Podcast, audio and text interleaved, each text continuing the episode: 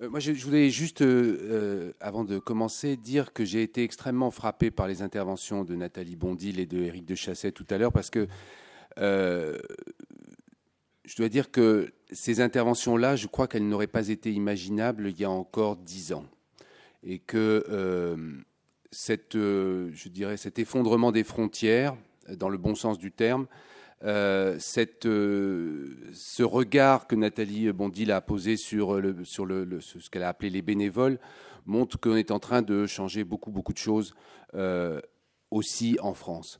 alors, pour ce qui est de, de, des États-Unis, d'abord, je voudrais juste rappeler que j'ai été moi-même élève de l'Institut national du patrimoine. Je crois que c'était la première année, donc c'était tout à fait au début de l'institution je dirais que la chose qui m'a paru, qui me paraît maintenant la plus importante, c'est euh, le moment des stages. Je ne veux pas dévaloriser les, euh, enseignements qui sont, euh, dispensés au sein de l'école, mais je dois dire que, et en particulier le stage à l'étranger, a été quelque chose pour moi de, déterminant. Il se trouve que je l'ai fait aux États-Unis, c'est peut-être une sorte de début d'une histoire, mais c'est vrai que c'est à ce moment-là que j'ai entreaperçu des institutions très différentes. Euh, je crois qu'il faut, et je voudrais rappeler euh, cette importance des stages, je crois que deux mois encore à l'étranger, c'est pas suffisant. Si vous pouvez faire trois mois, si vous pouvez faire quatre mois à l'étranger, c'est encore mieux. Euh, mais je crois que c'est déterminant, parce que je crois qu'on est dans un système, Éric de Chassel l'a rappelé, on est dans un système universitaire où l'école du Louvre est de, ce point de vue-là, je crois, beaucoup plus avancée dans la formation des élèves et dans leur ouverture à l'étranger. Je crois que l'université a encore beaucoup à faire pour ouvrir ses élèves à l'étranger et à la pratique des institutions culturelles étrangères. Euh, pour ce qui est des questions euh, que vous avez posées tout à l'heure, les rapports avec l'université au sein des musées américains, je crois qu'il y a une perméabilité entre les deux institutions qui, je dirais, n'est presque inimaginable ici. Tout d'abord parce qu'il n'y a pas d'Institut national du patrimoine, parce qu'il n'y a pas de concours, parce qu'il n'y a pas de fonction publique, et il n'y a pas de corps. Et on ne peut pas fusionner les corps qui n'existent pas, comme on dit euh, ici. Euh, donc ça, c'est une première chose. Je crois que c'est un système, personnellement, ce qu'a dit Eric de Chassé me touche beaucoup. C'est vrai que euh, je suis moi-même issu du concours, donc voilà, c'est très bien, parfait, j'en ai, ai profité. Mais je crois personnellement que c'est un système qui, en même temps, ne permet pas l'enrichissement des musées par des gens qui feraient leurs preuves sur le tas. Euh, la preuve sur le tas, ça reste quand même une chose merveilleuse. Et euh, de ce point de vue-là, on peut sortir des meilleures écoles aux États-Unis, on peut sortir de Yale, on peut sortir de Harvard, on peut sortir de Williams, du Williams College, les grandes universités, je dirais, qui, ou NYU, euh, qui, qui, qui, forment les historiens d'art. On commence comme assistant curator, c'est-à-dire tout à fait en bas de la hiérarchie. Euh, donc évidemment, ce rapport entre les universités et les musées est très fort puisque en fait, ce ne sont que les universités qui fournissent les conservateurs. Pour ce qui est des rapports avec le politique, ça c'est beaucoup plus simple. Il n'y a pas de rapport avec les politiques parce qu'il n'y a pas d'intervention politique. Parce que tout simplement, par exemple, dans un musée comme le Dallas Museum of Art, le maire de Dallas qui est membre du board parce qu'effectivement, il est propriétaire du terrain et je crois qu'il paye l'électricité et le raccordement à l'égout et deux personnes qui entretiennent le bâtiment. Et c'est considéré comme une très grande implication de la ville. Donc ça représente à peu près un trentième du budget. Donc l'idée que l'homme politique, par exemple, soit au vernissage, c'est une question qui ne se pose même pas. Il n'y a pas d'homme politique au vernissage. Quand j'ai travaillé sur le projet du Louvre à Atlanta, euh, qui était un projet qui impliquait fortement la ville, apparemment, puisque c'était, d'ailleurs, ça s'appelait le Louvre Atlanta. Ça ne s'appelait pas le Louvre The High Museum of Art. On s'est rendu compte que le gouverneur de l'État de Géorgie, deux ans après, ne savait pas qu'il y avait un partenariat entre le Louvre et le High Museum d'Atlanta. Donc cette idée du politique, ça nous paraît une chose naturelle de faire intervenir le politique, ça nous paraît une chose naturelle d'avoir l'homme politique comme interlocuteur.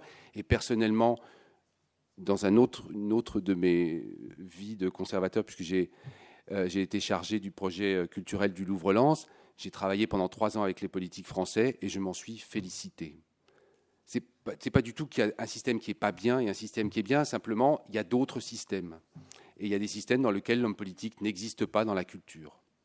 Et aux États-Unis, c'est effectivement un système dans lequel l'homme politique n'existe, pour ainsi dire, pas dans la culture. Et la communication La communication, je dirais que je reviendrai à ce qu'a dit, dit, tout à l'heure Nathalie Bondil sur ce qu'on appelle le. Enfin, je crois que personnellement, je vois la communication comme une autre forme de partenaire. C'est-à-dire que c'est des gens que l'on doit convaincre. Euh, je ne pense pas obligatoirement que la communication soit quelque chose qui nous qui travestisse nos idées. Euh, je pense que c'est à nous de savoir euh, la gérer. Mais c'est vrai que, par exemple, encore une fois, en tout cas à Dallas, qui est une ville où les, moyens de communication sont faibles, dans la mesure où il y a deux journaux, deux journaux essentiels, il y a plusieurs chaînes de télévision, mais ce sont toutes des, chaînes de télévision privées, évidemment. on, est obligé d'acheter beaucoup d'espace pour faire de la communication. Ce n'est pas une communication naturelle. Ici, quand on est à Paris, quand on fait une exposition au Louvre, euh, les, journalistes viennent vous voir. On va, alors au musée aussi, mais euh, il y a une sorte de les, journaux, les, radios, les, télévisions sont là pour, je dirais, fournir euh, de l'information sur la culture. C'est beaucoup plus difficile dans certains États des États-Unis. Voilà. Alors, je, rebondirai euh, en, passant peut-être la parole à, André Beyer, parce que, alors, chercheur et historien euh, d'art allemand en fonction, non loin d'ici, à Paris, euh, les relations, alors votre regard sur les relations entre l'universitaire, l'homme d'institution, la question du management d'une manière générale, votre, votre analyse sur ce que vous avez pu percevoir depuis quelques mois maintenant? Euh, surtout, je vois des analogies entre la France et l'Allemagne. Éric de Chassé a dit que cette convergence entre euh, hommes du musée, hommes de l'université, ça existe peut-être en Amérique, aux États-Unis, j'en suis sûr que c'est le fait. Mais en Allemagne, c'est plus ou moins euh, la même situation qu'en France, malgré le fait que nous n'avons pas un Institut national du patrimoine. Chez nous, tous les, gens des musées, ils viennent de l'université. Il y a une exception, c'est le directeur de la Galerie nationale de Berlin, Udo Kittelmann, qui est opticien, au moins les yeux, voilà. Euh, mais, mais euh, c'est l'unique, qui n'est pas un docteur en histoire de l'art. Alors ils viennent tous de l'université et dès qu'ils entrent au musée, ils oublient tout de suite euh, l'université. Il n'y a pas vraiment des rapports très souples entre les deux catégories. Et je me suis demandé un peu parce que comme c'est le fait et comme les institutions sont complètement différentes entre la France et l'Allemagne, peut-être euh, Éric de Chassé n'a pas trop raison euh, que nous travaillons sur les mêmes objets au musée et à l'université. Je crois euh, à l'université, on travaille avec les diapositives, surtout.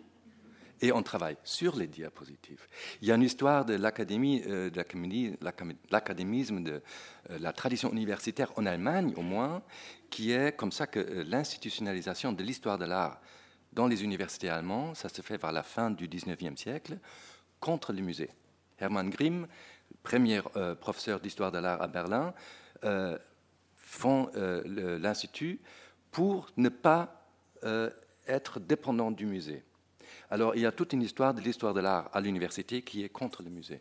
Et il faut écrire une petite histoire haine du musée parmi les historiens de l'art, les universitaires. Erwin Panofsky. Je ne sais pas combien des fois il était au musée, mais rarement.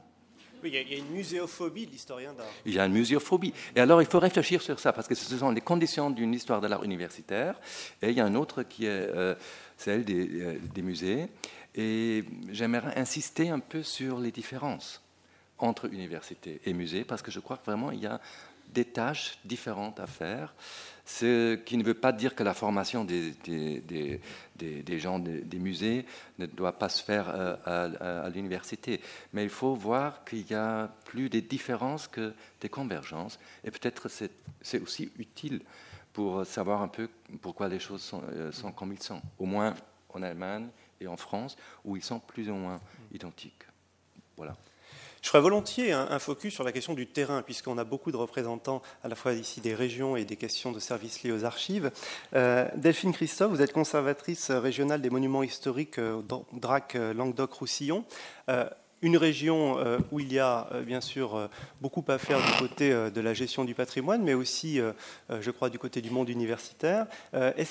quelles sont, je dirais, un petit peu les, relations que vous entretenez avec le, milieu, le milieu à la fois de la formation, mais aussi de la recherche Elles sont très bonnes.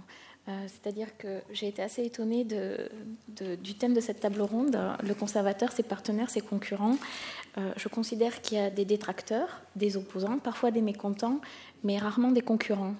Euh, et il n'y a pas de concurrence avec l'université aujourd'hui en Languedoc-Roussillon. Donc ma première expérience était le Limousin, qui est un cas tout à fait euh, un petit peu à part, puisqu'il n'y a pas d'université d'histoire de l'art, mais des liens se sont créés avec l'université d'histoire. Et en Languedoc-Roussillon, il y a en revanche une université d'histoire de l'art active. et les universitaires sont toujours pour nous des appuis. Et je crois que nous pouvons dire aussi que nous pouvons aussi être des appuis pour l'université. Et il y a une chose que nous n'avons pas vraiment parlé, la, seule, je crois, qui a, qui a parlé d'argent euh, aujourd'hui, c'est Nathalie Bondil, et ça vient d'outre-Atlantique, donc je trouve ça assez intéressant finalement. Euh, mais nous n'avons pas parlé des crédits aussi euh, qui sont mis à disposition par le ministère de la Culture et qui vont parfois aussi vers l'université. Je pense en particulier au soutien financier que nous apportons aux projets de recherche. nous sommes nous-mêmes intégrés aux projets collectifs de recherche ou à d'autres projets de recherche, mais nous apportons aussi un soutien financier important à ces projets et un soutien financier important aux publications. Et ça, c'est quelque chose dont nous n'avons pas parlé aujourd'hui. Euh, ensuite, alors, je, sais que c'est pas tout à fait le thème de cette table ronde, mais je, voudrais quand même réagir à ça puisque je suis moi-même une ancienne élève de l'INP euh, et je ne vois pas du tout d'opposition non plus entre le manager et le conservateur. J'ai l'impression bien souvent que l'opposition, nous la créons nous-mêmes.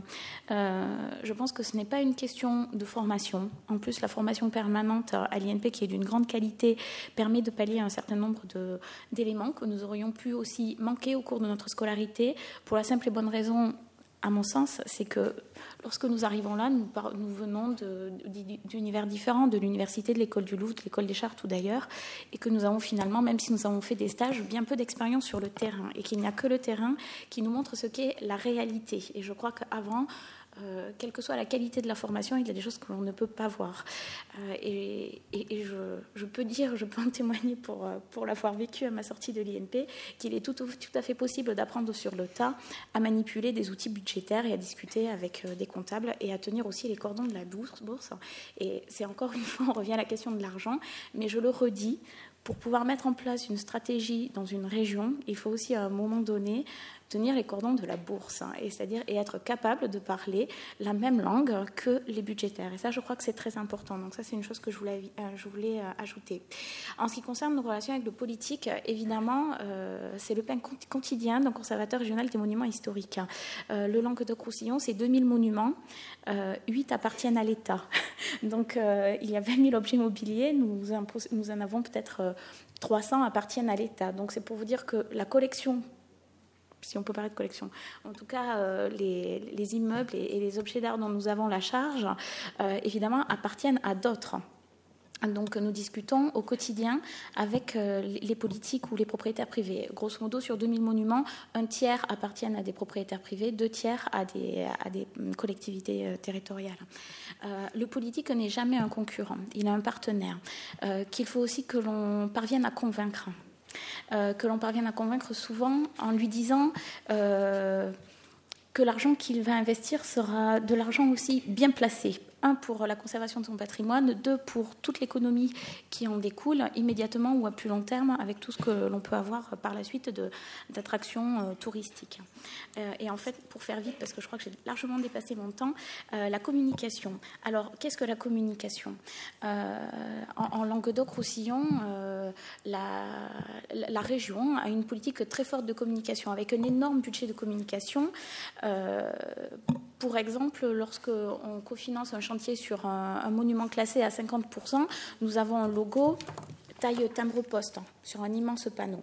La région, elle, qui donne entre 10 et 20% euh, a un panneau qui fait 4 sur 3 nous, nous n'avons pas d'argent en termes de, nous n'avons pas d'argent réellement pour la communication. Nous n'avons pas réellement de communicants. Nous sommes, nous représentons bien le ministère de la Culture. Parfois, la communication, nous le savons beaucoup moins bien faire. Euh, et nous, nous avons choisi d'autres options, c'est-à-dire peut-être des choses que on a un petit peu tendance à mettre de côté dans les régions parce que les conservateurs sont peu nombreux. Nous sommes 22 dans l'équipe. Euh, il y a un conservateur des monuments historiques auprès de moi et, je, je, suis conservateur du patrimoine, mais nous sommes deux. Euh, c'est trop peu. Euh, donc, nous avons, donc nous avons souvent trop peu de temps à consacrer à la recherche et aux publications. Et ça, c'est vraiment quelque chose, une chose sur laquelle nous essayons de travailler avec toute l'équipe, avec des actions qui paraissent parfois extrêmement modestes à nos collègues de musée, mais nous y tenons beaucoup. Et pour exemple, nous venons de créer une nouvelle collection qui nous permet vraiment de communiquer euh, sur les restaurations que nous faisons, sur la, les labellisations patrimoine 20e, et puis euh, pour permettre de découvrir à chacun le, patrimoine de cette région. Merci beaucoup. Alors, euh, ne nous déplaçons qu'à peine pour aller du côté de, l'Aquitaine. Est-ce que votre point de vue serait du côté de l'archéologie et, et de, l'inventaire un, peu proche, le rapport aux universités, le rapport aux, politiques et aussi bien la oui, Oui, bien sûr. Je me retrouve beaucoup dans des points qu'a abordé Delphine Christophe. Euh, oui, Nathalie Moi, je suis au service régional de l'archéologie, donc à la direction régionale des affaires culturelles d'Aquitaine. Euh, alors, je me retrouve dans beaucoup de points, sachant que les missions euh, d'un conservateur au sein d'un service déconcentré du ministère de la Culture sont essentiellement des missions d'ordre régalien, concernant l'administration, le suivi scientifique, voire la programmation et la valorisation de la recherche, qu'elle soit préventive ou programmée. Et ces missions, euh, dans ces missions, il y a un rôle très très fort de contrôle scientifique et technique. Isabelle Balsamo l'a évoqué en, début de, de séance.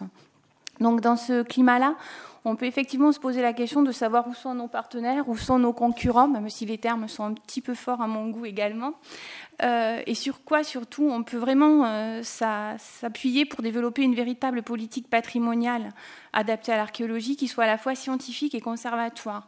Et je pense que nous avons là à trouver une légitimité qui ne doit pas être strictement administrative et réglementaire, mais aussi et surtout scientifique c'est là que peut-être euh, rentre en jeu euh, toute cette question euh, de, cette légitimité scientifique. Où sont nos concurrents dans le milieu scientifique Alors, on a évoqué le cas de l'université. Lorsqu'on s'intéresse à l'archéologie, on peut en fait avoir l'impression que la concurrence potentielle, tout au moins, est assez forte, hein, puisque quand on est dans une RAC et dans un SRA, notre mission est de prescrire hein, les pardon, les opérations d'archéologie, de les contrôler. Et comme l'a souligné Isabelle et rappelé précédemment, c'est pas nous qui faisons. Donc on a vraiment besoin pour ce contrôle d'avoir une légitimité scientifique très étayée par un parcours universitaire en amont qui soit quand même euh, solide également et par une véritable expérience de terrain. Évidemment, je rejoins aussi Delphine Christophe. Je ne pense pas que ce soit au rôle de l'INP d'apprendre aux archéologues à fouiller, aux conservateurs en archéologie à fouiller. Mais je pense que dans les formations universitaires, il y a tout un travail d'intégration euh, de pratiques d'archéologie préventive en amont, je pense, du concours, mais là c'est un sujet beaucoup plus vaste. Donc nos, interlocuteurs euh, très fréquents sont les agents euh, de l'Institut national de recherche archéologique préventive et les agents des services de collectivités agréées ou sociétés privées, de, sociétés privées agréées. Et donc là, eux, ils font du terrain, euh, ils y sont tout le temps, ils publient, et nous, nous n'en faisons plus ou très peu. Donc là, là peut se trouver un véritable problème de concurrence. Euh, je crois qu'en fait, ce problème de concurrence, il faut le résoudre d'abord par des qualités relationnelles assez fortes, euh, de façon à ce qu'ils sachent qu'en face d'eux, ils ont du répondant sur le plan scientifique et que nous n'apparaissions pas comme celui du bureau, hein, entre guillemets, l'administrateur, et euh, alors que ce sont les gars de terrain qui savent de quoi ils parlent. je pense que là, il n'y aurait rien de pire pour les missions que nous devons vraiment d'accomplir concrètement. Et donc, c'est là que la formation que j'évoquais précédemment trouve toute son importance. Euh, à ce propos, je souhaiterais souligner aussi le fait qu'à mon avis, pour euh, gagner cette légitimité euh, scientifique, il faut quand même avoir une très bonne connaissance du potentiel archéologique de la région où on exerce. Ça paraît idiot, je, je sais qu'on pourra au contraire m'opposer le fait qu'un regard neuf, extérieur est tout aussi pertinent, etc. C'est vrai, mais je vois que ça fait cinq ans que je suis en Aquitaine et que dans certains coins de Dordogne, qui est le département où j'interviens le plus, euh, je commence maintenant à avoir le recul scientifique nécessaire et les connaissances nécessaires qui me permettent vraiment de commencer à développer une véritable politique euh, patrimoniale de recherche avec des orientations dans les choix de prescription qui sont véritablement fondées sur le plan scientifique. Or, 5 ans, c'est un mandat et dans le cas de la mobilité des agents de l'État, etc., il serait presque temps que je m'en alors que c'est maintenant que j'ai l'impression d'être le plus opérationnel. Donc ça peut aussi être une véritable... Euh, enfin, j'étais opérationnel avant, mais c'est maintenant que je pense que j'ai vraiment un recul suffisant pour être le plus pertinente possible dans les prescriptions et les choix que je fais qui sont au quotidien. Voilà, alors pour le milieu scientifique, euh, pour mémoire, euh, ben, en archéologie, il y a une tradition. Euh, on est très systématiquement rattaché, enfin ça a été mon cas, à l'UMR de la région à laquelle dans laquelle on arrive. Moi, j'ai été intégrée au laboratoire PACEA, donc une UMR CNRS, Université Culture de l'Université Bordeaux 1, euh, dans la rentrée universitaire qui a suivi mon affectation en juillet. Donc euh, mes collègues de l'université, je les connais, je les fréquente. Euh, et d'ailleurs, c'est quelque chose de très important puisque là aussi, ça permet de ne pas perdre pied, de rester en contact avec les évolutions de la recherche. Ma spécialité, c'est la préhistoire et c'est un domaine où vraiment tout va très très vite, notamment parce que peut-être plus que d'autres périodes, c'est quelque chose qui est très adossé au progrès rapide des sciences dures, ADN, paléogénétique, datation, géophysique, etc., où les progrès sont, sont très très rapides et à échelon euh, plus que national, euh, minima européen, voire euh, international très largement. Voilà.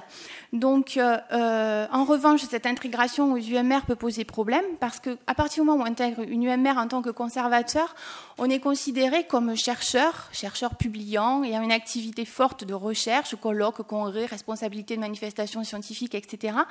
Or, bah, ce n'est pas ce qu'on peut assumer. On n'est pas universitaire, euh, donc on n'est pas enseignant-chercheur.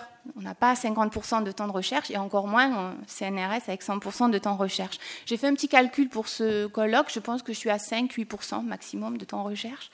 Donc malgré tout, euh, je pense que dans la dernière évaluation de l'AERS, hein, qui est l'agence chargée d'évaluer euh, les universités, je crois que j'ai un peu fait baisser la moyenne de mon laboratoire en termes de publication, mais comme j'ai, voilà, j'apporte autre chose, ils m'ont pardonné. Euh, donc voilà pour ce regard avec l'université, pardon, euh, je voulais juste dire que le rôle aussi, je pense, d'un conservateur dans un service régional, c'est d'être en contact permanent, je l'ai déjà dit, et aussi de les intégrer dans notre problématique, euh, enfin dans nos missions de, projection et de bilan, euh, de programmation scientifique. C'est l'expérience qu'on tente en Aquitaine depuis un mois ou deux, où on doit, en réponse à la demande de la sous-direction de l'archéologie, former des, enfin, formuler des bilans sur les 20 dernières années d'archéologie. Et plutôt que de les faire tout seul dans notre service, on a vraiment souhaité euh, monter des groupes de travail thématiques avec les universitaires. Et je crois que c'est aussi un moyen de gagner en légitimité auprès d'eux, de voir qu'il y a un échange en retour, euh, vraiment. Alors pour le politique, j'irai très vite, euh, parce que comme l'a souligné Delphine Christophe, c'est quotidien. Voilà, donc quotidien sur tous les projets, tous les programmes. Pour l'archéologie, en revanche, il y a peut-être un cas un petit peu particulier, c'est que l'archéologie est encore bien souvent trop, ressenti, trop souvent ressentie par les élus, à tous les échelons du territoire, comme une engêne, une entrave au développement local. Et ça, c'est une réalité un petit peu difficile à vivre parfois, on s'en sort, mais voilà, ça peut facilement devenir conflictuel. Euh, et là, J'enchaîne donc avec la communication parce que je pense que si c'est encore ressenti comme ça, c'est parce qu'il y a un gros défaut de communication. Euh, pour ce qui nous concerne, archéologie, État, euh, conservateur dans des services de l'État, hein, tout ce que j'ai dit là, je pense que le point de vue d'ailleurs aurait été sensiblement différent si c'était un archéologue de collectivité territoriale qui s'était exprimé. Euh, donc pour ça, je pense que nous avons un petit peu un côté travailleur de l'ombre. Hein. Nous, c'est le propre des missions qui sont les nôtres, on prépare tout, hein, on réfléchit, on, voilà, les prescriptions, etc. Et puis c'est les autres qui font. Donc du coup, on ne sait pas forcément euh, le rôle qu'on a là. Donc en matière de communication, je crois qu'il y a beaucoup, beaucoup de choses à faire. Pour prendre une image issue du cinéma, je dirais qu'on est un peu les producteurs et pas les réalisateurs. Et du coup, on n'apparaît pas vraiment. Donc euh, là, aujourd'hui, je suis là, je communique, je vous explique nos missions, donc voilà. Mais ce n'est pas si, fréquent. Euh, je pense là qu'il y a vraiment une vraie mission, euh, un vrai besoin d'expliquer ce que nous faisons et surtout le sens, la portée, la valeur d'intérêt général qui se rattache à ces missions-là. Mais force est de constater que les moyens matériels et humains mis en place dans les DRAC face à cette exigence morale n'est pas forcément toujours au rendez-vous. Voilà, donc pour conclure, euh, je dirais simplement que je pense euh, cette expérience de 5 ans me permet de voir que, en fait, ce sont des qualités humaines relationnelles très fortes et des atouts, enfin, et une, expérience et une expertise scientifique très solidement étayées qui permettent de faire en sorte que nos concurrents potentiels deviennent et demeurent de réels partenaires. Merci beaucoup. Alors, on a, on a, évoqué euh, le musée, les centres de recherche, les monuments, l'archéologie. Je crois qu'il faut quand même maintenant parler du patrimoine peut-être le plus, le plus sensible, le plus ouvert à tous, c'est la question des archives. Et, on va rester dans, la problématique régionale aussi, si vous le voulez bien. Euh, Pascal Verdier, vous êtes directrice des archives euh, départementales du Bas-Rhin. Et, j'aimerais vous, vous, entendre aussi sur ces grands axes, sur ces grandes questions, à travers votre, votre expérience. D'accord, je, vous remercie beaucoup. Euh, effectivement, moi j'ai un statut un peu particulier. Je suis fonctionnaire d'État, je suis mise à disposition d'une collectivité, donc c'est un petit peu particulier par rapport aux, autres intervenants aujourd'hui, je crois. Euh, alors moi aussi j'étais stupéfaite par les termes de partenaires et de concurrents. Je, dois dire que je m'étais jamais posé la question ces termes. Ça m'a beaucoup amusée et intéressée aussi parce que finalement euh, c'est très pertinent, j'ai trouvé. Alors par rapport à l'universitaire, quand on définit un programme de pluriannuel en fait, que ce soit de classement, de valorisation de numérisation dans les archives. On associe rarement euh, l'universitaire mais on arrive parfois à faire de véritables partenariats très intéressants. Euh, par exemple, le département du Bas-Rhin m'a chargé de constituer un pôle images et son, euh, donc sur les, les, archives orales, si vous voulez. Et il y avait un professeur de l'université de Strasbourg qui était très à la pointe dans ce domaine, notamment sur la collecte de témoignages de Deuxième Guerre mondiale. Et nous avons formalisé un partenariat avec lui, avec passage devant la commission permanente du Conseil général. C'est un coportage du projet. Scientifiquement, on est deux. On est le, professeur et, les archives, la grille d'entretien, etc., élaborée en commun.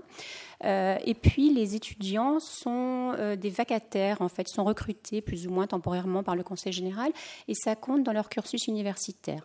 Donc, nous, quel est l'intérêt pour nous? Ben, clairement, un partenariat scientifique de haute tenue, un partenariat avec l'université qui nous connaît, qui connaît nos sources, qui voit ce qu'on peut, ce peut apporter mutuellement. Nous, ben, de, la matière, des gens qui nous aident, qui savent faire.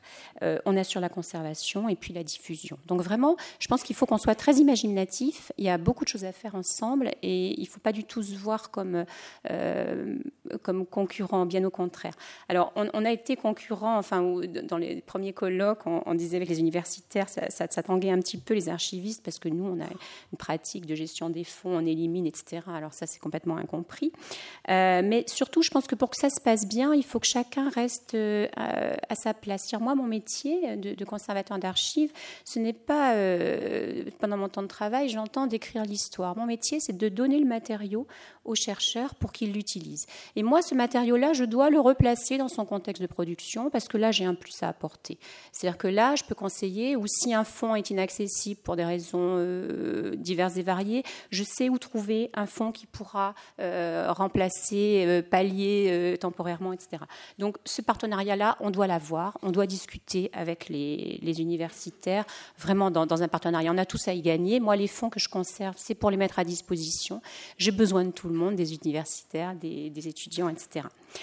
Deuxième question, le rôle du politique. Alors le rôle du politique euh, dans les archives, ben, il est très présent parce que le politique, c'est ni un partenaire ni un concurrent, mais c'est un donneur d'ordre. Euh, notamment, euh, on construit des bâtiments d'archives un peu partout, dans des quartiers un petit peu en devenir à, cause des, problèmes fonciers. Et ensuite, on nous demande de faire venir aux archives un public qui n'y venait pas donc, euh, on va dire, le politique va mettre l'accent sur une de nos missions et une seule, l'action culturelle, au détriment un petit peu des autres. Donc, nous, nous avons un numéro d'équilibriste à faire, euh, faire des expositions de, qualité, de, de l'animation culturelle pour obtenir des moyens pour mener à bien nos autres missions qui sont tout aussi importantes parce que sinon, au bout d'un moment, on tourne, on tourne à vide. Donc, on, va dire, c'est bon, on réussit bien sur un côté, c'est un petit peu du marchandage de tapis, on va dire, mais voilà, on doit préserver les équilibres. Je, pense que ça, c'est quelque chose de, très important pour nous. Euh, le conservateur et le communicant. Alors là, euh, les archives, c'est très paradoxal. On a une, euh, je pense, on a plus que beaucoup d'autres spécialités culturelles, une image, euh, comment dire ça? On souffre d'un déficit d'image. je pose la question, journée du patrimoine, les archives, c'est quoi pour vous? Ben, On me dit la mémoire, l'histoire. Bon, ça c'est au mieux. Au pire, c'est les vieux papiers, les trucs un peu poussiéreux.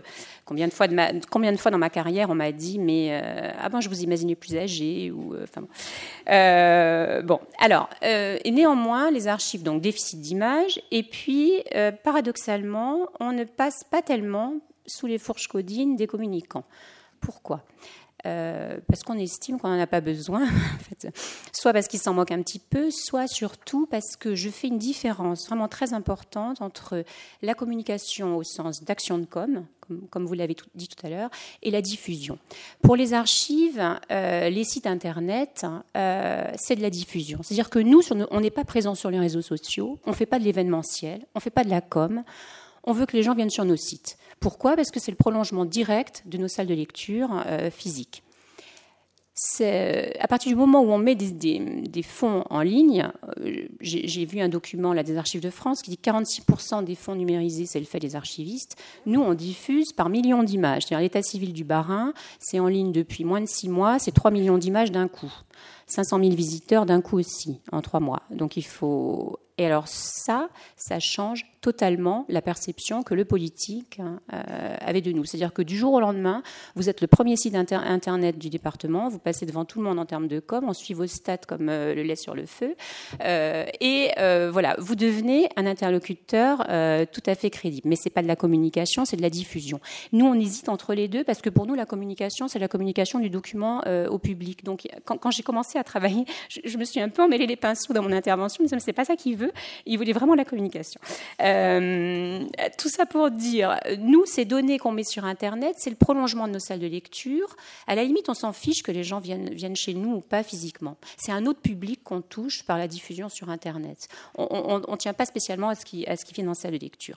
Et ça, ça va euh, peut-être, je voulais juste faire en, deux mots, parce que j'ai quasiment fini, mais expliquer pourquoi la problématique aujourd'hui dans les archives, c'est la réutilisation des informations publiques. On lit dans la presse que les archivistes sont complètement euh, euh, tétanisés avec ça, refusent de donner leurs informations euh, au public. Pourquoi? Ben Parce que c'est vital pour nous ces informations-là. C'est-à-dire que du jour où ces informations qu'on a mises en ligne, qu'on a numérisées, qu'on a choisi de numériser et de diffuser sur un site Internet, euh, le privé euh, se les approprie, il y a un risque pour nous de voir nos sites Internet, en fait, tout simplement euh, diminuer de fréquentation. Et là, pour nous, c'est quasiment une mort annoncée. À l'heure où on vous dit, donne-moi tes chiffres de fréquentation et je te dirai si tu mérites de continuer à vivre, c'est très important, une, une, baisse de la fréquentation. En termes de budget, moi aujourd'hui, mon budget numérisation, mais je le plaide comme je veux. Quoi. J'ai absolument tout ce que je veux. Euh.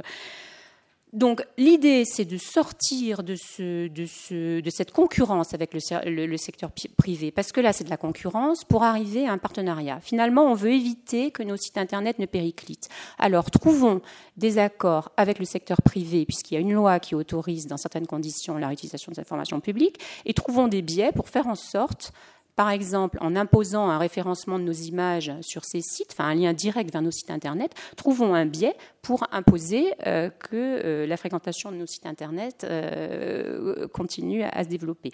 Parce qu'encore une fois, l'enjeu pour nous, il est de survie. Merci beaucoup Pascal Verdier.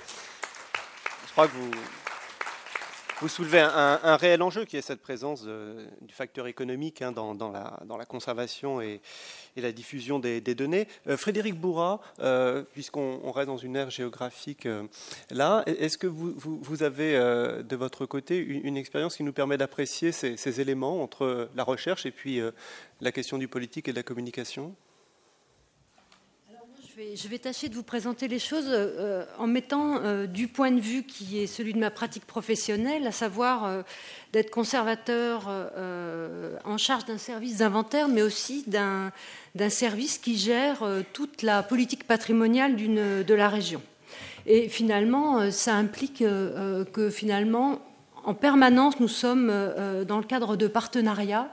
Et finalement, pense pas qu'on puisse parler de concurrents, ni même de partenaires, mais finalement, euh, nous, participons tous d'une opération euh, commune.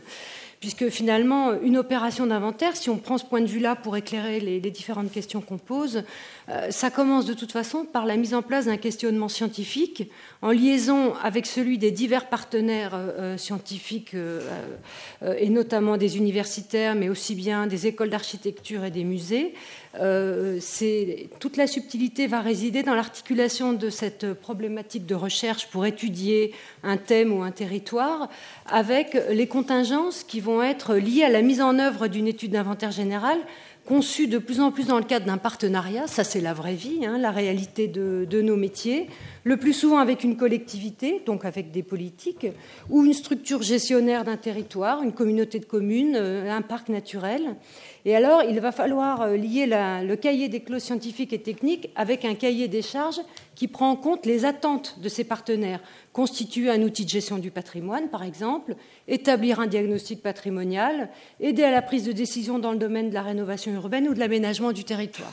Donc finalement, c'est difficile de serrer les différents domaines puisque euh, euh, une opération réussie, c'est une opération qui, est une opération scientifique qui répond en même temps à un certain nombre d'objectifs. Et là, je, vais utiliser comme exemple euh, le projet qui occupe euh, en majorité le, service de l'inventaire d'Alsace en ce moment, qui est celui d'inventaire de, la ville allemande de Strasbourg. Et à l'occasion de la mise en place de, de cette opération, sont apparues des convergences entre les axes de recherche de l'université, en histoire de l'art et en études germaniques, euh, de l'école d'architecture de Strasbourg aussi. Et c'est comme ça que l'opération d'inventaire est désormais adossée à un projet de la Maison des sciences de l'homme euh, d'Alsace qui associe de manière transversale des germanistes, des sociolinguistes, des urbanistes, des historiens de l'art et des architectes français et allemands afin de procéder à une analyse fine de la genèse et de la réception de l'architecture et des formes urbaines en Alsace entre 1850 et 1950. Donc finalement, nous sommes devenus, nous, les partenaires d'une opération scientifique euh, beaucoup plus importante à l'intérieur de laquelle euh, nous constituons une partie de la donnée qui va servir euh, aux études. Et même pour élargir au monde des musées, il se trouve que la ville de Strasbourg, qui est donc le partenaire de cette opération sur son territoire urbain, prépare actuellement une exposition qui s'appelle Interférence à travers le Rhin, l'architecture entre France et Allemagne, qui sera organisée par les musées de Strasbourg en coopération avec le musée d'architecture de Francfort en 2013, où finalement nous sommes entrés euh, tout à fait simplement comme étant un des, partenaires totalement évidents. Nous avons euh, pu ainsi euh, associer euh, des partenaires scientifiques qui nous ont vraiment aidés à entrer dans la problématique et nous, nous sommes en train de finalement constituer les monographies et les dossiers qui vont permettre d'avancer et de travailler sur des corpus assez différents. Alors après, il y a la question des politiques, qui est effectivement quelque chose qui, a été un apprentissage pour les services d'inventaire qui ont été décentralisé il y a maintenant cinq ans. C'est-à-dire que finalement, effectivement, ce n'est pas un partenaire, c'est un donneur d'ordre. Et que tout notre travail euh, réside dans la conviction, dans le fait de devenir euh, des, une, des, compétences assumées, revendiquées, intégrées par la collectivité. Ce n'est pas toujours facile, et c'est vrai que nous sommes souvent obligés de, trouver une, une façon de, mettre en œuvre euh, l'inventaire euh, de façon à correspondre euh, à la commande politique, des, diagnostics territoriaux, des études urbaines gérer les temporalités. Le temps de l'inventaire n'est pas toujours celui des élus. Hein, quand on travaille avec une, collectivité, le temps, c'est le mandat. Si travail, si l'étude d'inventaire dure six ans ou sept ans, c'est très difficile d'argumenter en disant voilà, là, on va être occupé pendant six ans ou sept ans alors qu'on attend des résultats pour, euh, pour l'année suivante. Et c'est là finalement qu'il est vraiment important d'être un, conservateur et d'être vraiment solide du point de vue scientifique, parce que c'est à ce moment-là qu'on va euh, normalement réussir, dans le cadre de cet inventaire appliqué, à, être, euh, à, intégrer une étude rapide sur une base méthodologique et des critères scientifiques plutôt que de euh, laisser se mettre en place une approche superficielle ou décorative ou des préoccupations essentiellement tournées vers l'aménagement urbain et l'attractivité touristique. Donc nous sommes toujours sur le fil et il faut vraiment être solide dans les fondamentaux pour ne pas se laisser euh, embarquer dans, ces questionnements-là. Et puis, pour terminer, enfin, je pense même que ce questionnement-là, qui tient à la finalité de l'inventaire, c'est la véritable justification de la présence d'un conservateur à ce type de poste plutôt qu'un attaché ou un administrateur territorial. Parce que s'il fallait vraiment trouver un concurrent en, essayant d'être vraiment de mauvaise foi, je pense qu'on les trouverait plutôt euh, dans ce, type de, profil, puisque finalement nous sommes des gestionnaires d'équipe, nous avons en face de nous des institutions qui n'ont pas de services euh, patrimoniaux, qui n'ont pas de services scientifiques, nous sommes assez isolés, et finalement la dimension euh, scientifique de notre travail, elle apparaît comme une sorte de cerise sur le gâteau. Si on peut faire des beaux livres et des belles expositions, c'est bien, mais ce n'est pas ça qu'on attend de nous. On attend de nous qu'on gère une équipe, qu'on gère un budget et qu'on rende lisible la politique patrimoniale d'un territoire. Et finalement, ce n'est pas toujours simple de, faire tout ça. Et pour terminer, euh, la question de, la médiation et de la communication, euh, la, vraie difficulté pour des services comme les nôtres, qui sommes à la tête euh, d'une masse documentaire absolument extraordinaire, totalement inconnue, ce qui montre bien que euh, cette question de la, diffusion et de la, communication n'est pas forcément ce qu'on sait le mieux faire.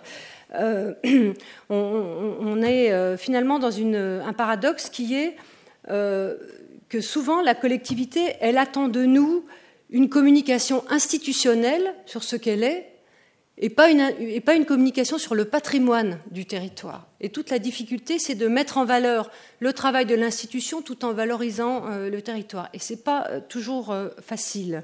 Et le dernier aspect, qui est, je pense, et ça rejoint ce que disait Pascal tout à l'heure, la question de l'élargissement des publics est quelque chose d'extrêmement difficile parce que ça correspond aussi à des métiers pour lesquels nous ne sommes pas forcément euh, les meilleurs. Et la médiation a toute sa place à prendre dans la, valorisation des, fonds patrimoniaux et maintenant plus que jamais avec euh, l'écosystème Internet, euh, pouvoir trouver la façon de, diffuser notre connaissance, de lui donner du sens et d'être encore euh, finalement euh, euh, là pour cadrer scientifiquement les projets, c'est quelque chose qui est fondamental mais qui n'est pas très facile à obtenir. Voilà pour ce que j'aurais à dire. Merci, merci beaucoup Frédéric Bourra. Alors cette, euh, cette, analyse croisée là, que nous faisons de, la question finalement euh, du, rapport entre la gestion du patrimoine et les collectivités territoriales m'amène à, vous donner la parole, Jean-Marc Legrand. Vous, vous, êtes directeur général adjoint du, CNFPT. Je vous donnerai le soin de nous rappeler le sens de cet acronyme, mais aussi directeur de l'INET. Je sais que vous avez en charge la formation des conservateurs territoriaux, les jeunes qui vont bientôt arriver, euh, et j'en ai croisé quelques-uns tout à l'heure finalement, tous ces éléments de richesse et de complexité qu'on vient de décrire, comment, comment on s'y prépare? Merci. Alors le CNFPT, c'est le Centre national de la fonction publique territoriale. Alors c'est un organisme qui est un établissement qui regroupe euh, enfin, indirectement l'ensemble des collectivités locales et qui perçoit 1% de la masse salariale des collectivités locales pour ensuite faire de la formation de tous les agents, donc des agents de catégorie C qui représentent quand même 80% des effectifs euh, territoriaux, jusqu'aux agents de catégorie A et notamment donc les A+, euh, dont les, dont les conservateurs euh, territoriaux. Je vais y revenir dans un instant. Et donc l'INET, qui est un établissement du CNFPT, euh, l'Institut national des études territoriales à Strasbourg, s'occupe de la formation des cadres supérieurs territoriaux. Donc aussi bien ceux qui sont élèves que ceux qui sont en formation continue sachant que pour ce qui concerne les élèves, et notamment euh, les élèves conservateurs territoriaux, euh, la, loi prévoit qu'on peut passer euh, convention avec l'INP, et c'est avec plaisir que le CNFPT, donc depuis la création du cadre d'emploi des conservateurs territoriaux au début des années 90, a passé convention avec l'INP, et que l'essentiel des 18 mois de formation de, des élèves conservateurs se fait à l'INP, même si nous, nous en assurons une petite partie, à peu près un peu moins d'un mois de formation. J'y reviendrai un tout petit peu tout à l'heure. Alors, un des enjeux euh, importants, euh, je pense, pour, euh, pour les conservateurs territoriaux, c'est leur reconnaissance dans, dans les collectivités locales. Hein, et c'est un petit peu autour de ça, et en reprenant peut-être aussi des, éléments qui ont été apportés par les uns et les autres, que, sur lesquels je, voudrais peut-être insister. Alors d'abord, je pense que à la fois leur statut et leur formation est un acquis extrêmement important pour eux. Hein. Le statut, il faut savoir qu'aujourd'hui, avec les, les, administrateurs territoriaux qui sont aussi élèves et que là nous nous formons euh, pour l'essentiel à l'INET, même s'ils ont euh, six semaines de formation commune avec les, énarques, euh, les, conservateurs territoriaux du patrimoine et des bibliothèques sont les seuls cadres A, A+, donc, qui sont élèves et qui ont une formation particulière, même les ingénieurs en chef, c'est en débat actuellement pour qu'ils deviennent des élèves, ne sont pas formés avant qu'ils prennent leur poste. Donc déjà, ça les catégories, hein, et ce statut de, cadre A+, est quand même euh, déjà un atout, euh, y compris en termes de, reconnaissance euh, ensuite par les élus, bon, plus ou moins bien vécu différemment, mais en tout cas qui peut être valorisé. Et puis la formation, est aussi le fait qu'il y ait euh, ces 18 mois de formation principalement à l'INP, permet à la fois de développer un sens du service public qui est commun à l'État et aux collectivités territoriales, de permettre aussi d'être pour eux de, continuer cet esprit de coopération euh, qui nous anime dans les collectivités par rapport aux services de l'État.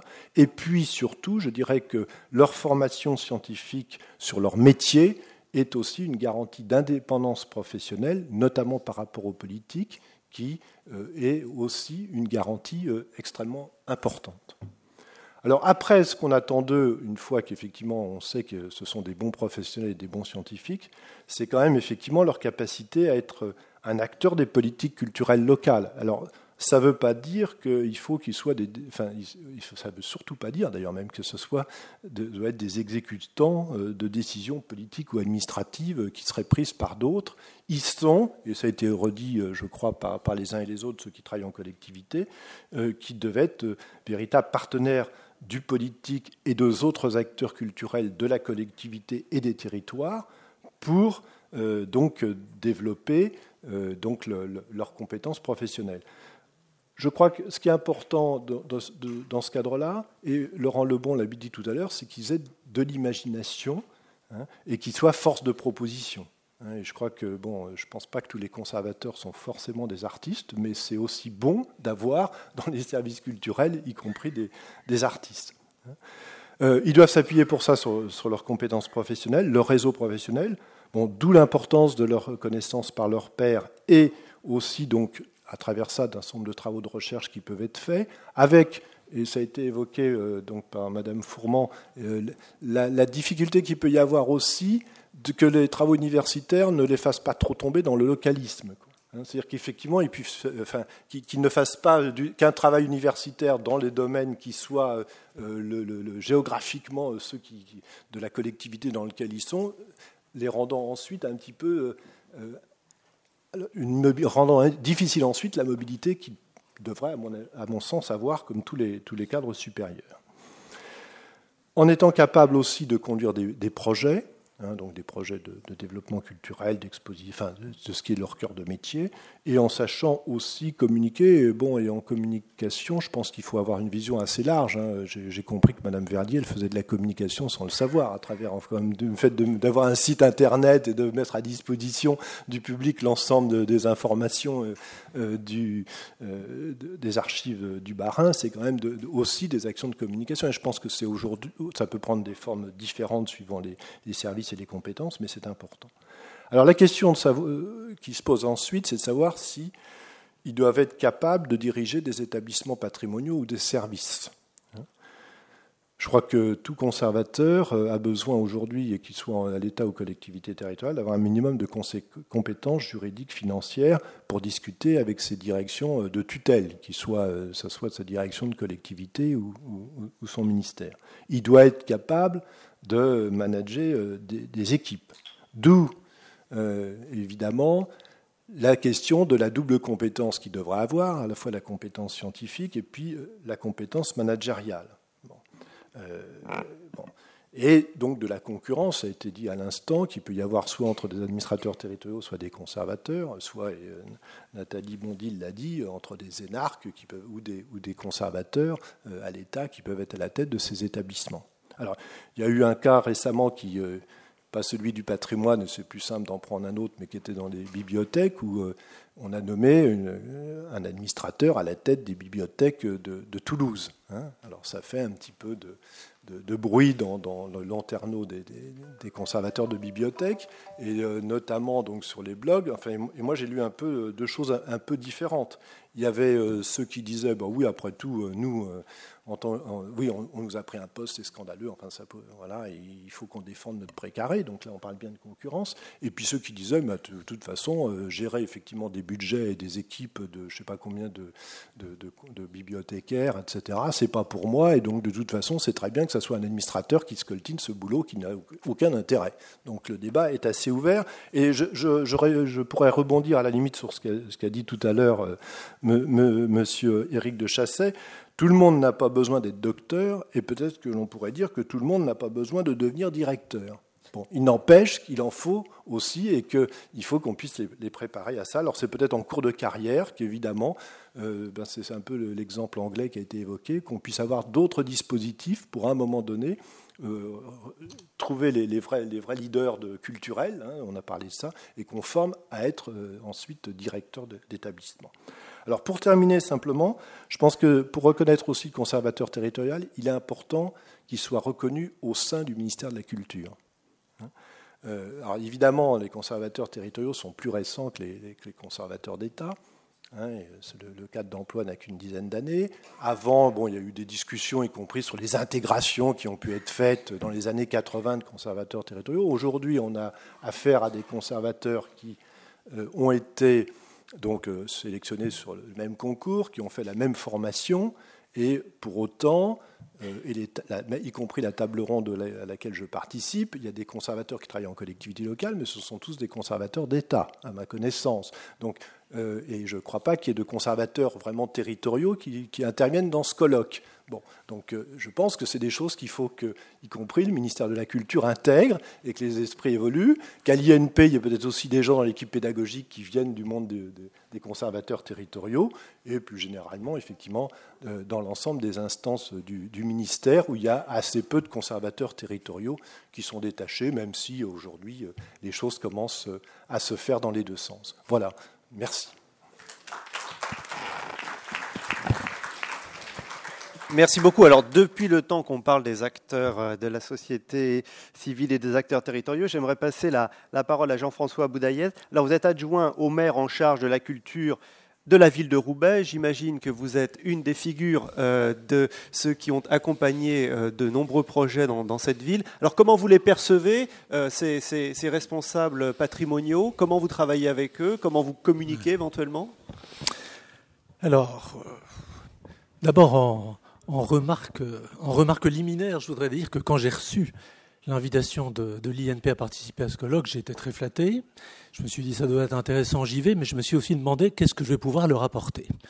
Et puis, ce soir, après avoir entendu énormément d'exposés brillants, extrêmement intéressants, je me suis dit, eh ben voilà, je comprends fort bien mon intervention, elle est nécessaire, parce qu'il faut vraiment que les étudiants de l'INP eh bien, s'habitue en fait à dialoguer avec des personnes, des adjoints à la culture, qui sont peut-être extrêmement médiocres, plus ou moins, mais je pense que c'est absolument nécessaire qu'ils s'en aperçoivent, parce que ça va être absolument obligatoire pour eux.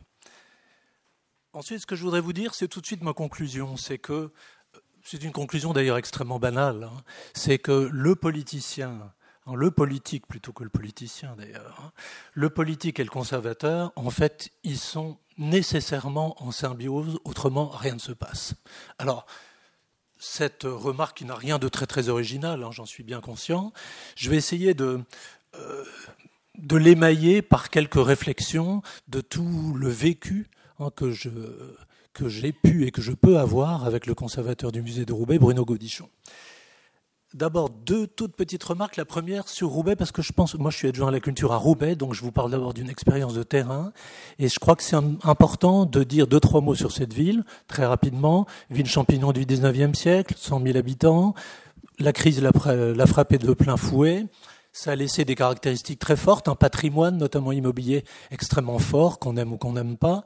Et aussi une ville qui est aujourd'hui la plus pauvre de France. Bien. Euh, deuxième petite remarque sur, moi-même, très rapidement, c'est que je ne suis pas un politique du tout. Enfin, tout au moins, moi, je suis un politique au sens euh, premier du terme, c'est-à-dire que je m'occupe de la ville. Ce qui m'importe, c'est la ville et non pas tel ou tel parti. Ça me laisse complètement égal. Ceci dit, le musée Roubaix, il a 10 ans. Je suis adjoint à la culture depuis environ 15 ou 16 ans. Ce musée avait été, euh, le principe du musée avait été voté à l'unanimité dans le précédent mandat et premier euh, comment dire, exemple concret de la nécessaire symbiose entre le conservateur et l'élu, eh bien, il a fallu se battre quand même pour donner l'ordre de, service. Vous savez très bien qu'il faut toujours se battre hein, contre, euh, contre ses amis. Les ennemis, ça n'a pas grande importance. Donc, sans vraiment une complicité, je dirais, entre le conservateur et l'adjoint à la culture, bah, c'est pas certain que le musée de Roubaix aurait vu le jour. Deuxième chose qui est très spécifique à Roubaix aussi, c'est que nous avons quand même une population qui est, ça n'est pas l'insulter de dire qu'elle est totalement sous-cultivée.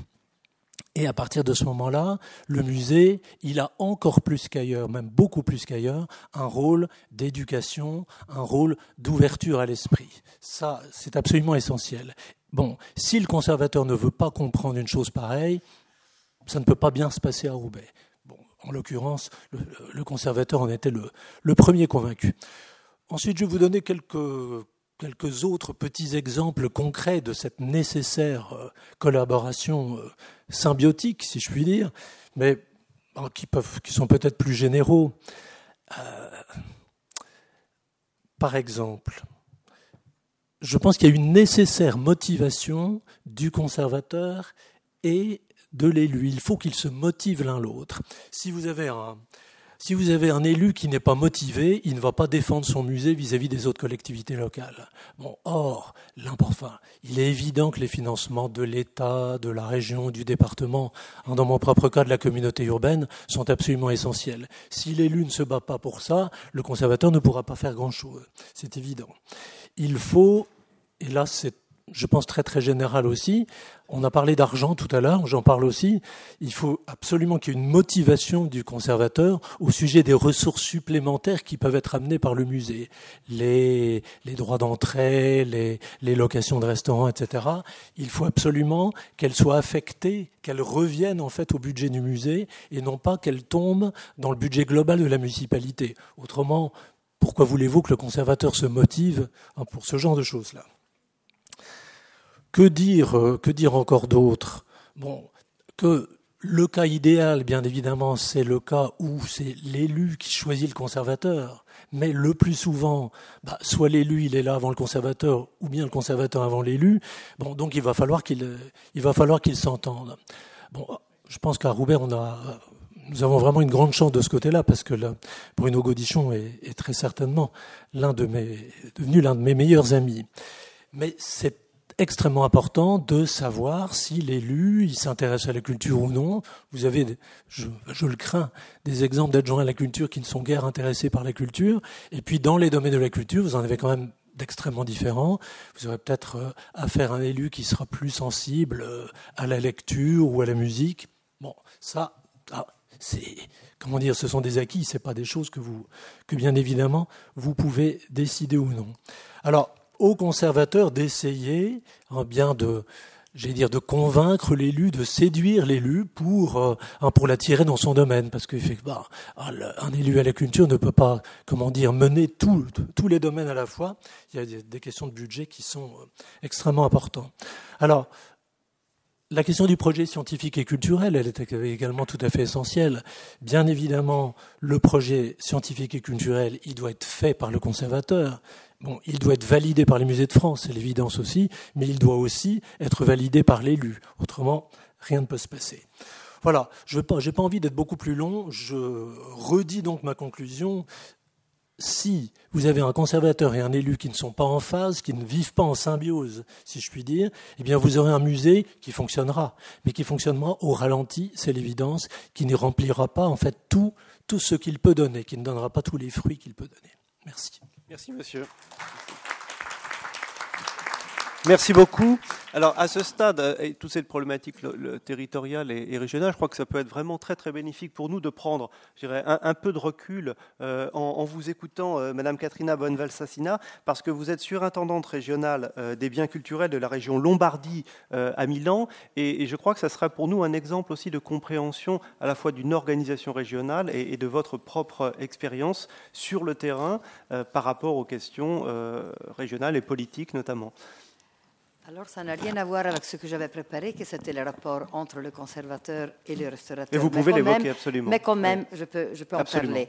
Euh, je vois, euh, dans la région, je dois m'occuper de la, de la gestion du patrimoine et euh, j'ai sous moi, c'est-à-dire sans subordonné, les surintendances, les bibliothèques, les archives, les musées et les bâtiments de l'État, qui appartiennent à l'État. Mais en même temps, ça passe par mon bureau où je dois coordonner les bureaux des autres, par exemple, euh, pour donner la permission de faire une autoroute, pour, faire, euh, pour donner la permission pour faire un parking, parce qu'en Italie, si on excave, il y a toujours des interférences entre la, sauvegarde des bâtiments et l'archéologie, toujours. C'est-à-dire, c'est une question où on peut être presque concurrent ou presque partenaire, ça dépend ça dépend, puisque enfin la décision finale, c'est à l'État. C'est à l'État.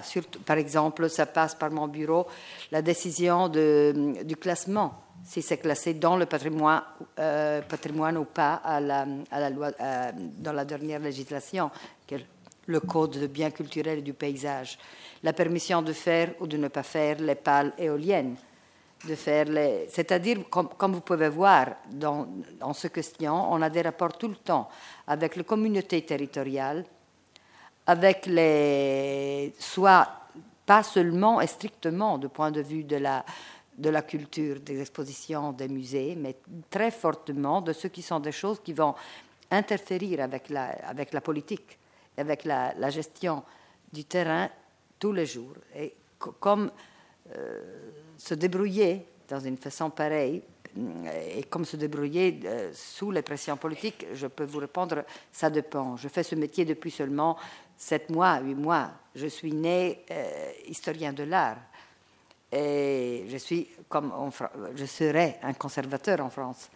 C'est-à-dire, c'est un métier complètement nouveau, même dans l'organisation de l'État, du ministère de, de, la Culture italien, parce que c'est une institution, celle de direction régionale, qui a une vie de 10 ans, 8 ans, avec euh, expressement le, principal objectif, c'était d'être le point de référence de l'État dans cette région pour toutes les communautés territoriales qu'en Italie sont très fortes, c'est-à-dire comment faire à se distriquer, surtout quand il y a des intérêts qui peuvent être, peuvent être également importants, comme par exemple les paléoliennes, mais peuvent aussi insister sur un paysage dans la sauvegarde et sous notre pouvoir de l'État comme, trouver, trouver chaque fois le point d'équilibre et, voir qui est la dominante. Mais je voudrais que vous puissiez exprimer votre avis sur la relation euh, avec le restaurateur, puisque c'est un point, je crois, important de, de, vos compétences. J'irai très vite parce que je ne veux pas. Euh, non, non, mais je pense que vous pouvez quand même nous, nous, donner des éléments sur ce plan. Je vous donne seulement des éléments qui rentrent d'une certaine façon sur le, sur le point que vous aviez. Non, je vais, je vais sauter les autres. J'arrive tout de suite à la, à la chose qui nous intéresse. Je reporte ici, attendez que je dois de toute façon le faire grande. Vous le lisez? Oui. Reporter, euh, un texte qui vient de Giovanni Urbani, qui était, le, était un des de mythiques directeurs de l'Institut central de la restauration et qui disait que la, grande difficulté, c'était de faire que les conservateurs dans le sang français, c'est-à-dire qu'en Italie, le sang de conservateur, ce n'est pas absolument le même.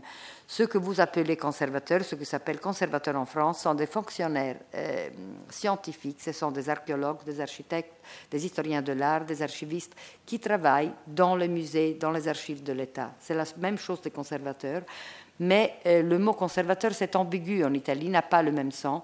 Et euh, dernièrement, dans les dernières lois, a été mis en, fond au mot restaurateur conservateur, employé à l'anglaise d'une certaine façon. Et on entend conservateur dans le même euh, sens qu'en France, seulement en certains musées des communautés territoriales. Certains musées de la ville, encore, on a cette vision, on entend conservateur dans le même sens que vous.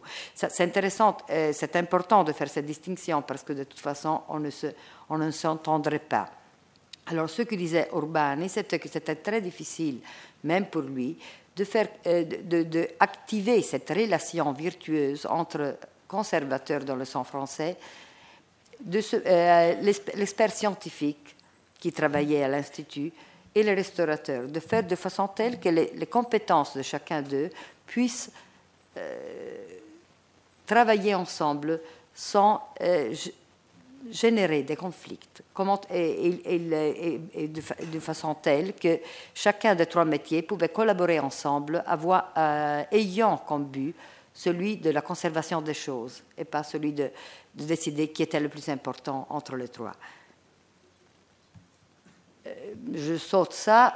Euh, la, chose dont je, le décret dont je veux parler euh, dérive de ce qui est la première loi que vous voyez, c'est-à-dire la, loi du 20 janvier 2004, le, Code du patrimoine historique et artistique, ce qu'on appelle les biens culturels et du paysage. À cause de ça, on a dû arriver à faire ce décret du 25 mai 2008 et c'est un exemple euh, sur le champ, on pourrait dire, sur le terrain, de partenariat, parce que c'est un décret qui a été fait ensemble avec le ministère de l'Université et surtout avec aussi la, permission, collaboration avec les communautés territoriales pour arriver à la définition de ce qu'était le restaurateur en Italie, soit le restaurateur qui travaille dans l'État, qui est un fonctionnaire comme les autres, soit le restaurateur privé euh, qui travaillent en, ayant des travaux pour, chaque, pour quiconque, pour les régions, pour les communautés territoriales et tout ça. C'est-à-dire, c'est un exemple qui, à cause de fait qui a été fait ensemble, le ministère de la Culture, le ministère de l'Université, les, régions, qui en Italie sont très importantes, les communautés territoriales ont senti, elles, et les associations de catégorie, a employé cinq ans pour voir euh, la fin. On a commencé et a, a, eu une interférence constante. On a passé cinq ministres et on a commencé à faire ces travaux dans le 2004, juste, après la promulgation du code, et on a fini seulement en 2009. C'est-à-dire, quand on fait de, euh, de partenariats euh, avec des intérêts qui ne vont pas être totalement coïncidents, on emploie trois fois le temps normalement. Qu'est-ce qui, a, changé cette loi? A changé pour la première fois, euh, il, a, appliqué en cinq articles, très simples, mais simple, mais avec une, euh, élaboration très, compliquée et longue surtout. Il a, posé le restaurateur au même niveau pour ceux qui travaillent dans l'État, au même niveau du conservateur. Ils ont le même degré. Il n'y a pas une subordination hiérarchique entre les deux. Euh, chose qui n'est pas encore comme ça ici, ça me semble. Eh, c'est vrai. Euh, c'est pas question de rire. Et bien sûr, ça va, ça va, poser, ça va poser des frictions. Comment il faut se poser ensemble Qu'est-ce que va définir la loi? Alors, euh, vous voyez dans cette slide le restaurateur du patrimoine artistique et historique avec les, choses, les, figures qui sont à un degré inférieur, mais qui doivent coordonner c'est-à-dire le technicien restaurateur du patrimoine, c'est-à-dire un restaurateur qui a une formation moins longue, moins, moins d'expérience. On pourrait l'appeler collaborateur. On n'a pas voulu employer ce nom. Je ne vais pas vous ennuyer sur, sur, le, sur la motivation de ça. Et le technicien, spécialisé, euh, c'est-à-dire celui qui est capable de faire certaines élaborations plutôt artisanales que de capacité de faire un projet, complexe. Par exemple, celui qui va, euh, le menuisier qui est en train de, euh, de faire le support d'une table, table, peinte sur bois, par exemple.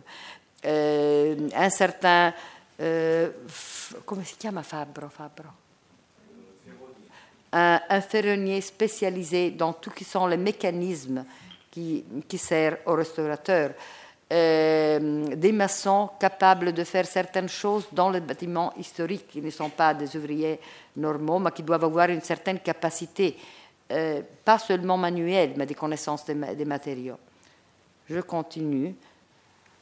Va définir la loi, ce qu'est l'expert scientifique premier niveau, deuxième niveau, et ça est venu par une, une pression très forte de la partie du ministère de l'université. Et on a maintenu dans la, dans, euh, de la loi, qui sont en tout cas les figures professionnelles qui doivent définir qu'est-ce que c'est un objet d'art, classé ou pas classé, qu'est-ce que c'est qui, doit être restauré ou pas, c'est-à-dire ce qui va se réunir dans le mot conservateur pour vous, qui sont toujours l'historien de l'art, l'architecte, l'archéologue, je vous les ai décrits sur la gauche, et qui peuvent se euh, entrer dans la classification de conservateurs comme en France. Ce qui nous avons devant, c'est ça, mais c'est le futur, ce n'est pas le, présent, c'est-à-dire comme travailler ensemble, euh, c'est-à-dire on a fait la loi, mais comment euh, faire digérer la loi dans la pratique normale, ça dépend. Bien sûr, les gens qui, les gens les gens qui travaillent à l'Institut central de, de, la restauration sont habitués à travailler ensemble, sont habitués même en euh, même avec les frictions, sont habitués aux frictions, sont habitués à un travail qui est entre, euh, entre trois disciplines. Vous voyez ces flèches qui se rencourent entre l'expert scientifique, le conservateur et le restaurateur. Mais c'est une chose très bien, comment on pourrait dire, typique d'une institution qui est dédiée à la recherche. Comment appliquer tout ça dans le territoire et dans la gestion normale du patrimoine je commence déjà à voir dans mon nouveau métier en Lombardie, c'est bien plus difficile que ça. Il faut voir au début cas par cas comme pouvoir rendre réel une chose qui le moment est seulement dans la loi. Voilà. Merci beaucoup. Alors, euh, pour, terminer ce tour de table, on va revenir en France et, je suis très heureux d'accueillir Yves Le Fur. Vous êtes directeur, monsieur, du département du patrimoine et des collections du musée du Quai Branly. Peut-être le, la dernière. Euh, pas la dernière, mais la, plus récente immense aventure, alors on parlait bien sûr de Beaubourmet, mais l'immense aventure euh, muséale française est ouverte sur les mondes les plus lointains. notre université à Paris, nous avons des partenariats avec vous. Je sais que vous êtes très ouvert vers le monde de, la recherche. J'allais dire, après tout ce qu'on a entendu aujourd'hui, comment vous, vous situeriez la, dynamique dans laquelle le, le, Quai Branly se situe par rapport à partenaires concurrents du domaine de la recherche et du politique? Oui, ça fait, merci beaucoup euh, d'abord pour votre invitation. Euh, on a eu la chance avec le, musée du Quai Branly de, réaliser un, type d'institution, euh, je crois, différent et, nouveau, un petit peu euh, celui que, Nathalie Bondil a appelé de ses voeux tout à l'heure. Euh, musée du XXIe siècle, puisque dès le départ, si vous voulez, on, a deux euh, tutelles, d'une part l'enseignement et la recherche, et d'autre part le, ministère de la Culture. Et à ce titre, évidemment, la collaboration entre les universitaires et les, les responsables de collection ou les, conservateurs, euh, cette collaboration est, étroite. Et donc avec Anne-Christine Taylor, qui est la directrice du département pour la recherche, euh, nous essayons de, créer le, plus de, contacts, de fluidité possible, d'innerver en, quelque sorte l'ensemble de, de ce dispositif culturel, puisque la collection, elle est insérée euh, dans une globalité qui n'est pas seulement donc un, musée que l'on n'a jamais voulu euh, que l'on n'a jamais voulu tel quel, mais euh, c'est une c'est une collection, c'est un plateau permanent, c'est c'est pardon c'est un plateau des collections, c'est une qui n'est pas permanent, c'est un c'est une médiathèque euh, qui est cadiste euh, pour, euh, pour l'ethnologie, qui est très importante au niveau des, pour le, le travail des, des, étudiants et des, et des chercheurs. C'est un salon de lecture, une salle d'actualité. C'est un auditorium avec, qui est une sorte de, aussi de tribune pour un certain nombre de, de, de voix ou de, de discours.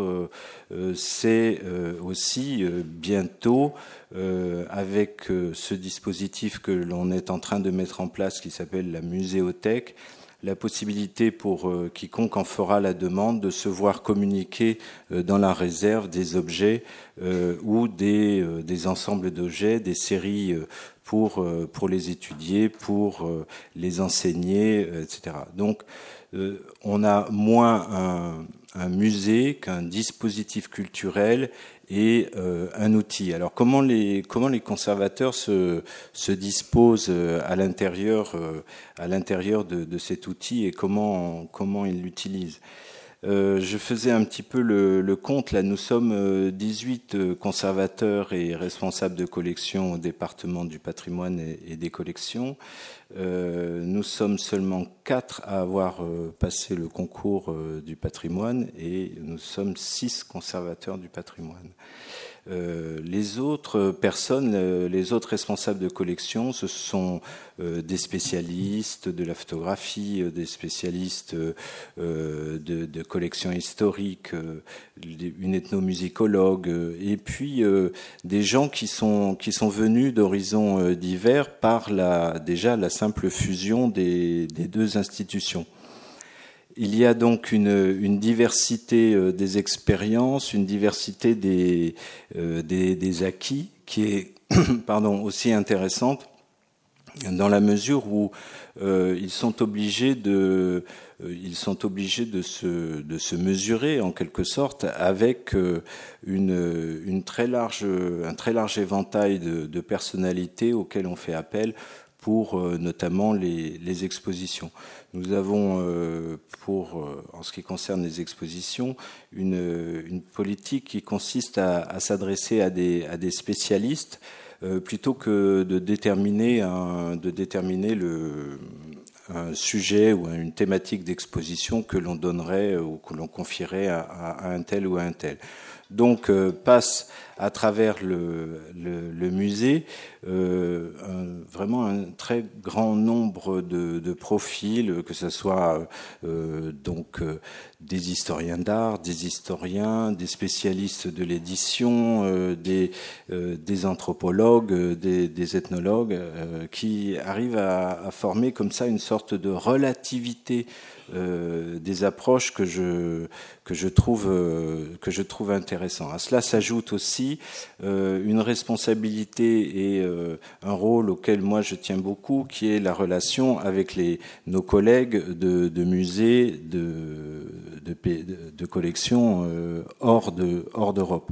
Nous recevons euh, des conservateurs en, stage, comme on dit, mais d'une manière un peu plus un peu plus sophistiquée, des, conservateurs en, résidence à qui on peut aussi confier une, une mission, une exposition, une recherche. Et de cette manière-là, l'approche du, du, du, patrimoine se différencie euh, un petit peu par rapport à des, à, des, à des dogmes ou à des approches un petit peu trop euh, rigides euh, d'historiens d'art. Et on, a des, on peut avoir comme ceci un éclairage, un éclairage intéressant fait par, fait par des, des conservateurs, des conservateurs étrangers. Alors, ça m'amène aussi euh, un petit peu euh, à la question du politique, puisque vous, vous l'avez posé. Le, le musée est, est, traversé, comme ceci, de, de, de, de, courants euh, différents, de courants à l'intérieur des, des, sciences, mais, mais aussi, vu sa position et, et, et vu son succès, d'une certaine manière, il est, il est aussi l'enjeu de d'une certaine innervation, euh, innervation politique. Vous savez, on sait tous que c'est grâce à une volonté politique forte, celle du, président euh, Jacques Chirac, que ce musée a pu voir le jour dans l'antagonisme qui avait été créé justement entre universitaires ou entre ethnologues et euh, historiens d'art, que la pratique que je viens de vous, décrire a, lissé en quelque sorte ou a re, repositionné autrement. Et euh, c'est aussi, euh, euh, on est encore en but aux, aux, politiques. On l'a vu, on l'a vu très récemment, notamment avec l'affaire des têtes maoris. tout le monde se souvient de, de cette, de, la loi qui, qui est allée, donc, qui a mis un, terme définitif aux démarches que l'on avait entreprises, que ce soit du, du, côté scientifique comme du côté euh, de collaboration artistique que l'on avait entamé avec des, les communautés maoris de, de Nouvelle-Zélande, un, long travail auquel euh, on a mis un terme euh, relativement, euh, relativement brutal et qui, est, qui, était un petit peu, qui était un petit peu dommageable. Donc ça nous oblige à, nous positionner de, manière différente et, je crois que c'est intéressant parce que c'est une, une sorte de décentrement par rapport à, l'institution habituelle du musée tel, tel qu'on l'a défini, que l'on, que l'on a tenté, que l'on continue d'expérimenter et que l'on espère aussi pour le futur.